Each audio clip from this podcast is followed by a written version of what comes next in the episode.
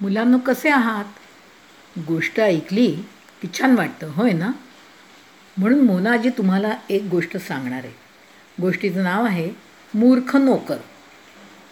गुजरातमध्ये रामलाल नावाचे एक मोठे कापडाचे व्यापारी होते. छान कापड तयार कपडे गावोगावी जाऊन विकायचे व तिकडचे वेगळे आणखीन छान छान कपडे येताना आणून इकडे विकायचे. असा त्यांचा व्यवसाय होता. जुन्या काळातली गोष्ट असल्याने हा व्यवसाय उंटांच्या मदतीने चालायचा. उंटावर भारी कपड्यांनी भरलेल्या कातडी पेट्या लादायच्या. बरोबर मन्नूलाल नावाचा एक नोकर त्यांनी घेतला होता. जर डोक्यानं कमीच होता सांगितलं तेवढं आणि तेवढंच करायचं असा. एकदा रामलाल उंटावर नेहमीप्रमाणे कातडी पेट्या लादून निघाले. बरोबर यावेळेस जरा ओझं जास्त होतं. जेमतेम गावाबाहेर हे दोघं पडले असतील तेवढ्यात अति ओझ्यामुळे उंट खाली बसला. आता हा पुढं येणं शक्य नाही. पाऊसही भरून आला होता. पुढचं गाव गाठलं पाहिजे. रामलालनं मन्नूला सांगितलं हे बघ मी दुसरा उंट घेऊन येतो. तोपर्यंत तू इथंच थांब आणि लक्षात ठेव. पाऊस जर आलाच तर या चांबडी पेट्यांना एक थेंबसुद्धा पाणी लागणार नाही अशी काळजी घे. कळलं का नीट? मन्नूनं मान डोलावली. मालक दुसरा उंट आणायला गेले. पाऊस भरला होता. तो टपटप पडायला लागलाच.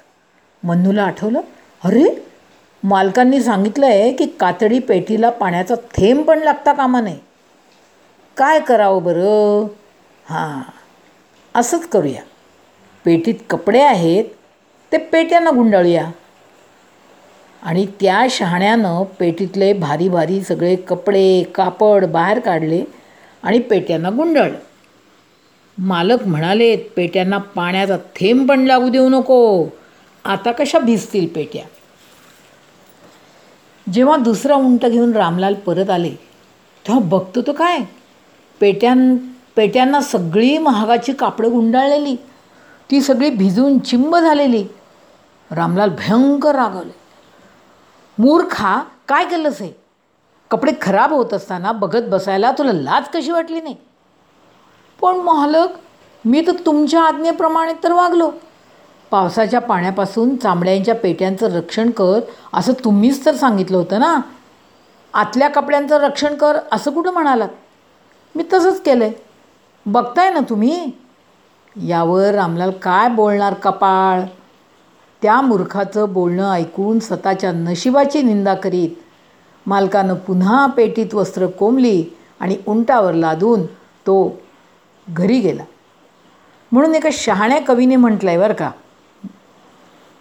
संस्कृत श्लोके एवम अज्ञात हृदया मूर्खा कृत्वा विपर्ययम उपहास्या परेशांच शोच्छा स्वेशाम भवंतीच म्हणजे त्याचा अर्थ असा आहे सांकाम्या किंवा बोलण्यातील अर्थ न समजणारे मूर्ख जेव्हा भलतंच असं काही वागतात ना तेव्हा दुसऱ्यांच्या उपहासाला पात्र ठरतात आणि स्वतःच्या म्हणजे मालकाच्या शोकाला पात्र होतात.